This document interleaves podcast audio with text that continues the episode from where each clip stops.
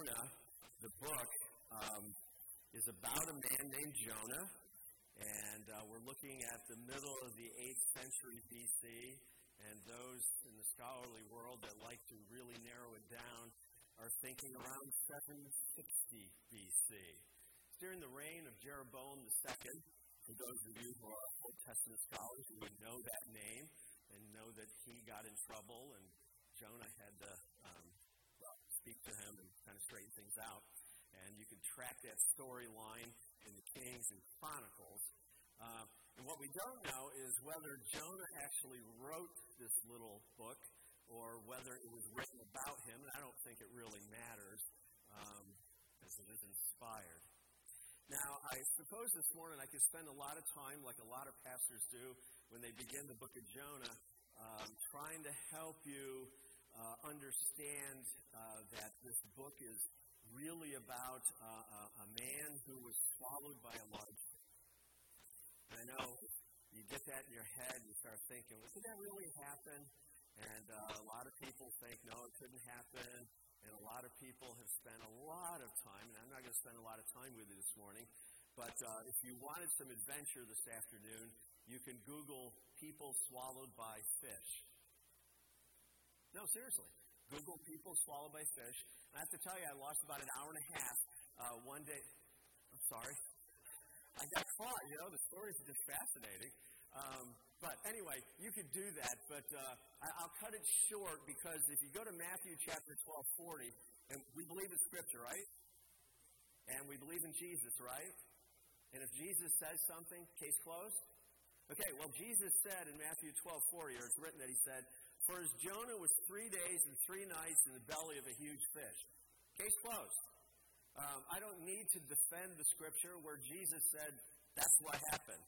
And so, as I said, you know, if you want the stories, um, you can go read, but I would prefer you not to whip out your devices and do it now because I think I'm going to say some pretty good stuff this morning, and uh, I wouldn't want you to be going, "Oh my goodness, he got swallowed by a fish," you know. Um, so hang in here with Jonah. What is of greater import for you and me this morning is the example that Jonah is to you and me about how we are to be living our lives. And we're going to learn from Jonah, from his disobedience, from his hatred. Yes, he had hatred. As a prophet of God, he hated certain people. And also his lack of concern for other people. Now, I know that doesn't describe any of you, but you probably know somebody that they have these problems in their life. Now, Jonah's, uh, the book, is about a Mediterranean cruise, uh, but his, this cruise is away from God. And Jonah decided that he was going to wander away from God, actually run in the opposite direction. And in that movement, he jeopardized um, the lives of some innocent sailors, as well as the business that the ship that he was on was actually in. And the men whose lives he was going to jeopardize are men who, in the storyline, were willing to and actually prayed and groveled before any God that would listen, including to Jonah's God, as the story gets on. I don't want to get too far ahead of myself. So, what we find with Jonah is a man who is modeling a way of living with people that that's actually sad. But it's not that uncommon today. You see, as we live in this world, and I'm guessing you've probably uh, observed that selfishness seems to be rising up as the way to do life. And you and I see that all through the week. We see it at intersections. We see it on the highways. We see it in the grocery stores as we're jostling to be the first in line. And we see it even as we uh, deal with these large conglomerates who now have discovered that they can raise prices in the shadow of the price raises during COVID and still do it. Selfishness. It's everywhere. So Jonah's experience, I hope, will impact your lives as it has impacted mine. So I invite you, if you have your Bibles, to open to Jonah chapter 1. And this is one of those books where if you have your Bible, you might want to highlight, you know, a little bubble gum in the margin here or there so you can find the important verses for you. But I'm going to be beginning reading at, at verse 1 of chapter 1, which is probably a pretty good place to start the book. Anyway, Jonah chapter 1, verse 1. The word of the Lord came to Jonah, son of Amittai. Go to the great city of Nineveh and preach against it, because its wickedness has come up before me. But, jo- but Jonah, but Jonah ran away from the Lord and headed for Tarshish. He went down to Joppa, where he found the ship bound to that port, and after paying the fare, he went aboard and sailed for Tarshish to flee from the Lord. Now, three cities here Nineveh, Joppa, and Tarshish. Now, if it was anybody else, these could have been uh, the names of ports of call for a Mediterranean sightseeing adventure.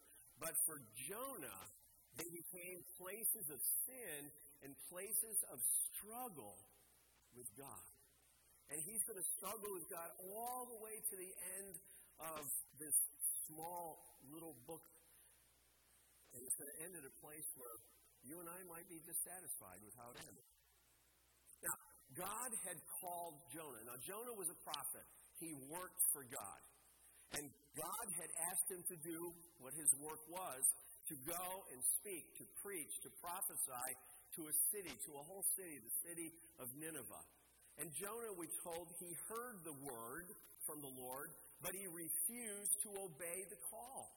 He just outright disobeyed, and it's at this point that the games begin. Now, Jonah, in response to God saying, Go there, went down to the shore and got a boat to go there. And this Mediterranean getaway adventure with his luggage at Joppa and a ship toward Tarshish. Now, Tarshish, for most people, for most people, was just a seaport. It was on the Spanish coast, and if you picture the map, Carol, I'm going to do a map. That's my wife laughing at me in case you don't know. Um, so we've got the Mediterranean Sea, and we've got Greece and the boot of Italy, and then dangling off over here on the end, you have Spain, and then on the bottom end of Spain is Tarshish. Did I do that right, Carol? Pretty good. Okay. So, uh, for those of you who don't know, I'm directionally challenged. Um, I know that's the back of the sanctuary, and that's all I know. Um, so, anyway, Jonah did this adventure away from God. And uh, if you're looking at a map, oh, look, there's a map for you. Nineveh is only this far, whereas Tarshish is this far. You can see how intent Jonah is on not doing what the Lord had called him to do. Now, Nineveh, which is on the banks of the Tigris River, it's a huge, mungus, I made that word up. It's a huge, mungus city. Perhaps the biggest city at the time. It's the capital of the Assyrian Empire. And we are told that it is a place of great, great wickedness. And God wanted them to hear his invitation to a different kind of life. And so God called Jonah to go and preach against the sins of the people and to warn them of God's impending punishment. So actually, he was one of those prophets that was like, turn or burn. It was that kind of a situation. Now, we're not real excited about those kind of messages today, but sometimes we need to hear that when we're stuck in sin, we need to turn from that. And so this was the message Jonah was going to take to Nineveh. Now, later in chapter 4, we will learn that Jonah disobeyed not because he didn't like preaching, not because he didn't like missionary work, but he didn't like the people of Nineveh.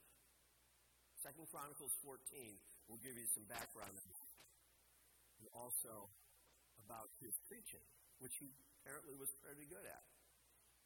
He just didn't want them forgiven. But that's kind of ahead. So saying no for Jonah wasn't about his job description. It wasn't about the hardship of the travel or the work of the preaching or even that he might be rejected by the people of the city. It was just Jonah's selfishness. He was dissatisfied with God's agenda because he knew enough about God that if he preached and if he did so and God's message was received, these people would get a new chance at life. Jonah didn't want that. And in this passage, these verses I just read, there are three phrases that are important for us. The word of the Lord came. Well, sometimes it comes to you and me. In this situation, it came to Jonah with very specific instructions. And then the instructions were go and preach. Now I'm going to bring that back because we've been told something similar like that. But Jonah ran from the Lord. Now, I'm not going to ask for a raise of hands this morning, but I wonder how many people in this room have run from the Lord at some point, or maybe not run from the Lord, but sat when He told you to go and do. And so, as we think through these words, as we think through these first three verses, we recognize that God had clearly spoken to Jonah, that he had given him very specific instructions, which Jonah had heard, and they were pretty simple. Do your job. Do what I have called you to do. And I would say at the end of the day, Jonah's response was pure foolishness, but it was also sinful. And we'll discover later that though it seems kind of weird that he would disobey God, this act of disobedience was well thought out. He had thought through the process of the sin that he was about to do. Now, I know at least one person in this room besides me has actually thought through and then sinned anyway. That's what Jonah just did in this story. Now, sitting here in our comfortable sanctuary, thousands of years later, we can look back with 2020 hindsight and we can see his, his sin. And it's easy for us to pass judgment and say, yo, that wasn't a good thing to do. But my question this morning for you and me, are we any different? And just think with me. What have we done with the Great Commission? Go and tell. Go and make disciples. What have we done with that? Isn't our silence when we're around people who don't know Jesus, our inactivity to create new relationships with people we're pretty sure don't know Jesus? And in those moments where we could help a neighbor or a stranger, and perhaps in that create a relationship that could lead to going and telling, aren't we just like Jonah? So you see, the call to the people of the church to go and love our neighbors, to go and make disciples, that call involves on our part active attention to what God has called us to, active attention to what's going on around us, to a deliberate display of love toward those around us, and actually purposeful conversation with those people that we're supposed to love with the hope that Jesus could come up in the conversation. And yet, most of us, most of the people of the church, are mute. Fine. We're like them. Now, if our lives are to be a series of acts of worship, we had a beautiful passage read to us this morning from Romans chapter 12. And out of that passage, one of the phrases that I find to be such a magnificent call upon our lives is that we offer our bodies as living sacrifices. Not like the sacrifices of the Old Testament, where once they were offered, well, they were done because they were dead. You and I get to be living sacrifices, offering ourselves on the altar of service for God over and over and over again. But do we? Do we do it over and over again? Or are we still living on that memory 15 years ago when we told that one person about Jesus and we're thinking that was good enough? Said that. He had done that before. Now, being honest, I find myself guilty on occasion of deliberately missing the target of my life. Of thinking through the logistics of engaging somebody and playing games in my head why I won't. Well, they, they don't really want to talk with me, they just want me to listen to them. Um, well, I'm just so busy. Well, I'm a pastor, you know, I'm just so busy, I don't have time to do that. And we all play those games. They're in our head, and then they stop us from doing something with our lives. Now, Um, Jonah, being like us, had a disease that's contagious, but it is rampant among human beings. I don't know that animals struggle with this disease, but it's called I-itis. Can you say that with me? I-itis. It's common and it's often fatal. It's a situation where self becomes the basis upon which we make all of our decisions. It's all about me. And if it's all about me, the world kind of shrinks in on me because I'm relatively small. And I know some of you are thinking, well, no, he eats a lot of cookies, so he's pretty big. But I'm relatively small in the giant scope of life. And so are you. And if we shrink in on ourselves and we make everything about ourselves, we become pretty insignificant in the context of the kingdom of God, in which we're supposed to be serving. Now, in Jonah's case, selfishness wasn't so that he could get something. And often for us, when we're selfish, it's about something we want. But in Jonah's case, his selfishness was to prevent others from having what he had.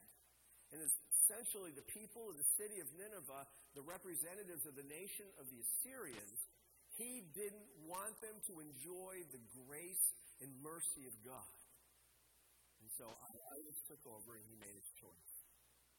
Now, as it turns out, God was less than pleased with Jonah. But instead of calling a more responsive, a more obedient prophet to replace him, which is probably what I would have done, I would have just said, You're fired, to send somebody else. God went looking for Jonah. Actually, he didn't go looking for him because he knew exactly where he was. But what he did is he began to move around him, creating circumstances that would nudge him back in the direction that he needed to go. Listen to verse 4 and 5. Then the Lord sent a giant wind on the sea, and such a violent storm arose that the ship threatened to break up. Have you ever been on a ship where you thought it was going to go down? This is kind of what the description. I've only been on one boat that I thought was going down. I was a kid. I was with my dad and his best friend. We were on uh, Lake Erie, and we had gone out fishing, and we had caught trout, and we had caught some other stuff.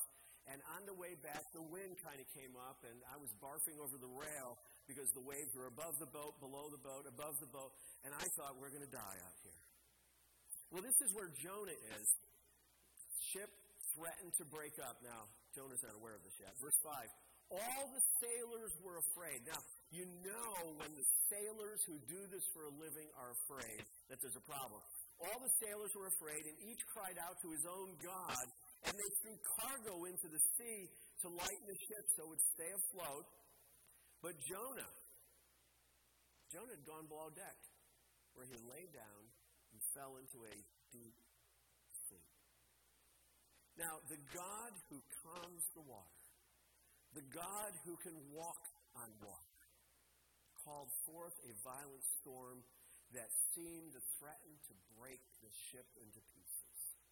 And these sailors, fearing for their lives, threw the cargo, which was the whole purpose of being on the boat in the middle of the water, is to get that cargo someplace to make money. But to save their lives, they were throwing the cargo overboard, and they were praying to any God that might listen. We're talking fear. Meanwhile, Jonah, where's Jonah? Sleeping. He caused this, and he's sleeping. He found it, I think this is what was going on. Once he had decided to disobey God and not listen, the best place to be is asleep because you can't hear in your sleep, or we think we can't hear in our sleep. And so he had checked out. He had checked out of his ministry. He had checked out of life. He had absolutely no concern for the impact that his life was having on the lives of those around him. But this storm was a purposeful storm. It was calling Jonah back toward God, an act of repentance. Verse 6. Now the captain went to him and said, How can you sleep? Get up and call on your God. Maybe he will take notice of us and we will not perish. They'd exhausted all their guns. One person left who maybe had a different God, and the captain went to him. And I believe, as I read back into this account, that the voice of the captain was the voice of God shaking Jonah. Wake up, O sleepyhead. Now, we assume from the storyline that Jonah actually got up when the captain woke him up, but what we're less certain of is that he actually did anything. Because he was running from God, he wouldn't listen to God, and my guess is he wasn't going to talk with God. But he got up. And in desperation, these sailors chose the magic eight ball approach to finding out what they needed to do. Verse 7 and 8. Then the sailors said to each other, Come, let us cast lots to find out who is responsible for this calamity. And they cast lots, and the lot fell on. Yeah, you know. So they asked him, Tell us, who is responsible for making all this trouble for us? What do you do? Where do you come from? What is your country? For what people are you? Now, casting lots was a common practice back then. And they used it to determine the future, they used it to make decisions. It's the equivalent of flipping a coin or playing rock, paper, scissors. Randomly allowing randomness to make your decision. Well, Jonah's name was drawn as the cause of the storm, and they put him under the microscope, as it were, and they asked him all these questions. They wanted to know who he was and probably figure out what was the problem. And one might think that while under that kind of a spotlight, Jonah might have changed his mind to do the right thing. Absolutely not. Verse 9. Jonah answered, I am a Hebrew, and I worship the Lord. And when they it's all capital letters. I worship the Lord, the God of heaven who made the sea and the land, and this terrified them. And they asked, What have you done? Now they knew he was running away from the Lord because he had already told them. Now the sea was getting rougher and rougher, and so they asked him, What should we do to you to make the sea calm down for us? What should we do to you to make the sea calm down? And Jonah in verse 12 says, Pick me up and throw me into the sea, and it will become calm. I know it was my fault that this great storm has come upon you. Now, I don't know about you. I've been stubborn about sin on a couple of occasions. But one of the things that, because I'm still standing here, is I wasn't going to die for my sin. And as I was confronted with it, I've always managed to move away from it. But that's not what's going on here. Jonah was willing to die for his sin and in his sin just to get his way regarding Nineveh so intent on the people of Nineveh experiencing the wrath of God that he was willing to die to make sure that happened. Yeah, I'm running from the God I serve. And yes, the storm is my fault. Good. Throw me in, and you'll be fine. Now, we're talking about hard hearted stubbornness here.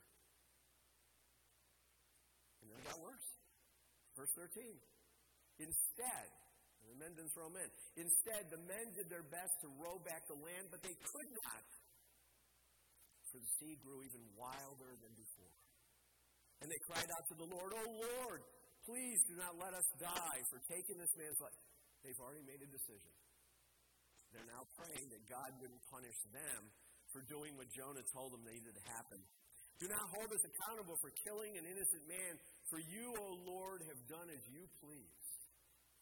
And then they took Jonah, they lifted him up, and they threw him overboard, and the raging sea grew calm. At this, the men greatly feared the Lord, and they offered sacrifice to the Lord, and they made vows to him. Now, I want you to notice the contrast between the players in this account. We have Jonah, a prophet of God who is willing to die to protect his ill will toward people of the city of Nineveh. And in his life, there is no room for grace or mercy. On the other hand, we have a ship full of heathen, non believers, the sailors, who had prayed to every god they'd ever heard of, who now bowed to worship the God of Jonah. And so we find the rebel prophet sinking in the waves, the sailors watching his bubbles, and they're worshiping God. It's a huge contrast. Now, I'm hoping that you and I can learn from Jonah. Learn from Jonah before God is moved to throw us into the sea. I'd like to highlight three truths that I've observed in this passage that are valuable for you and me. Now, the first truth is you and I cannot run from God by changing our address. We cannot run from God by changing our address. There is absolutely nothing that we might do to escape God's presence or commands. A new location, a new image, a new job does not, does not allow us to redefine God's will. Now, God had called Jonah to preach against Nineveh, um, big city, sinful city. And Jonah had run the other way. He went, instead of to Nineveh, he went to Tarshish. Now, God knew his travel plans. And he reached out to him. Remember back in verse 4 Then the Lord sent a great wind on the sea. Such a violent storm arose that that ship threatened to break up. God knew exactly where he was. He knew exactly where to blow the wind so that he affected that ship. God always knows where we are. Because he's right there, everywhere, including where we are. Now, sometimes in those moments, you and I need to ask one of several questions. And you'll have more questions in mind, but am I disobeying God? You know, sometimes life just starts to get hard around us. We feel like we're being leaned on. Am I disobeying God? Am I not doing what I know He told me to do? Now, sometimes we think that's two different things, but both are still sin. Am I being selfish? Does it boil down to a bad case of I-itis? Am I on my run toward my Tarshish? Have I chosen to do something other? Now, I want you to know that in all of this, everything that happened to and around Jonah, God never left Jonah. He never lost sight of Jonah, was never not fully aware of what was going on. Now, on the other hand, a first good step for Jonah might have been acknowledging that God cannot be ignored, cannot be avoided, should not be disobeyed. Second truth our own fleeing feet might kick up ugly storms, and sometimes they impact other people. The very act of running from God, of embracing what is wrong, whether we know it is or don't know it is, often creates a hornet's nest of other problems to go with it. Now, for Jonah, the storm on the Mediterranean Sea that threatened to break apart this ship, which threatened to drown all of these sailors, perhaps the crew, and other passengers on the ship. Well, our disobedience might not lead to such extreme and obvious potential loss or harm to others, but our indifference, our lack of love for others, might block their interest in the gospel. And my friends, that would be hell for them. Because we didn't talk. We didn't reach out. We didn't love our neighbor. Jonah knew he was wrong. I am a Hebrew, verse 9, and I worship the Lord, the God of heaven, who made the sea and the land. And they asked him what he had done he knew he was running from the Lord's command. And I don't know that we need to run, but sitting idle when there's something to do is equally wrong. Like Jonah, you and I hear God's voice. And like Jonah, we sometimes go the other way. Like Jonah, we are willing to play games with God simply because we don't want to play the game He wants us to. And like Jonah, we sometimes find ourselves in deep water, sinking fast in our sin. I wonder this morning are you playing games with God? Have you choose, chosen to sin? Has God given you a neighbor to love? Are you actively loving them? With deeds, with words, with prayer, with time, with witness, or not? There's no place in between. Well, I'm, I'm thinking about it. There's action, and then there's inaction. Perhaps you or I have done what Jonah did. We go on vacation away from God. We follow what I want. Here, a storm was ceased because Jonah owned his fault in it. Truth number three a Christian in Tarshish that is living in sin is the most dangerous person to themselves and to those around him. Jonah could have been responsible for the loss of the ship, could have been responsible for the loss of the sailors, could have been responsible for any other travelers on that ship, merely because he chose sin as his response to God's command. And when we choose sin, we don't usually think through, okay, I'm going to do this. We don't think through the impact our sin is going to have on others or on our impact on others. You see, sin is seldom a personal matter because it harms us. And it could be contagious to others around us. It harms us and it could actually draw others toward the direction we have chosen. And so we do well to keep in mind that no sin is committed in total isolation. Every sin is a violation of God's holiness, and it breaks God's heart, and every sin drives the nails into, into the hands and feet of Jesus.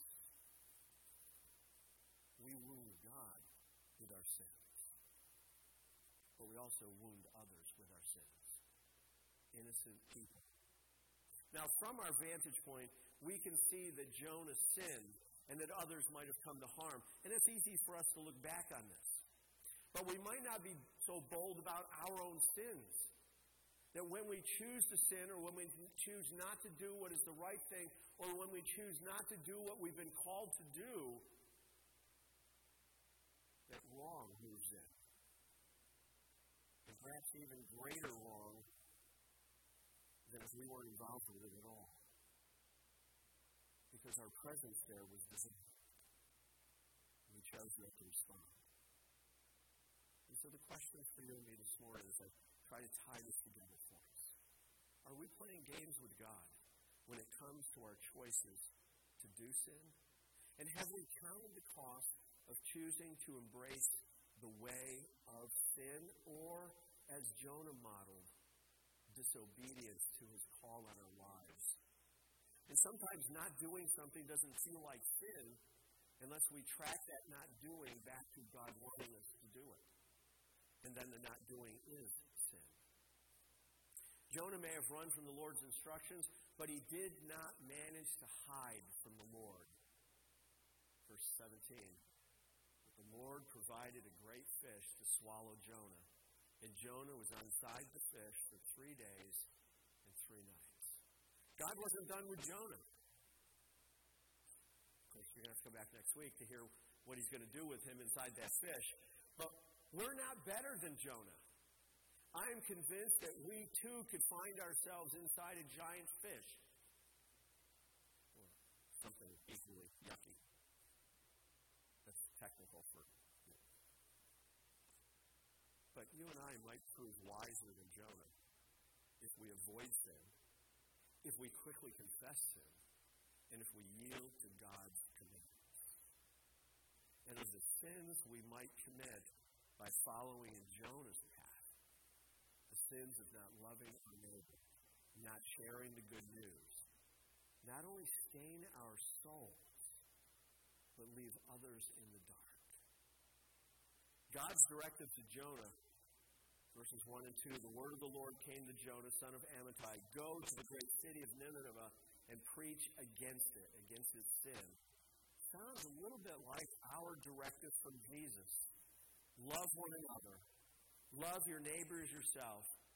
Go and tell. Go and make disciples. Now, this is really important. When we eat raw fish, call it. Now, I wonder when fish eat raw people, what do we call that? My question, though, is how long can you tread water? God has a plan for our lives. And it is pretty apparent to me from this account and others in Scripture, and from some of my own experiences, that God has big fish for us if we don't want to obey. Go. Love your neighbor. Go.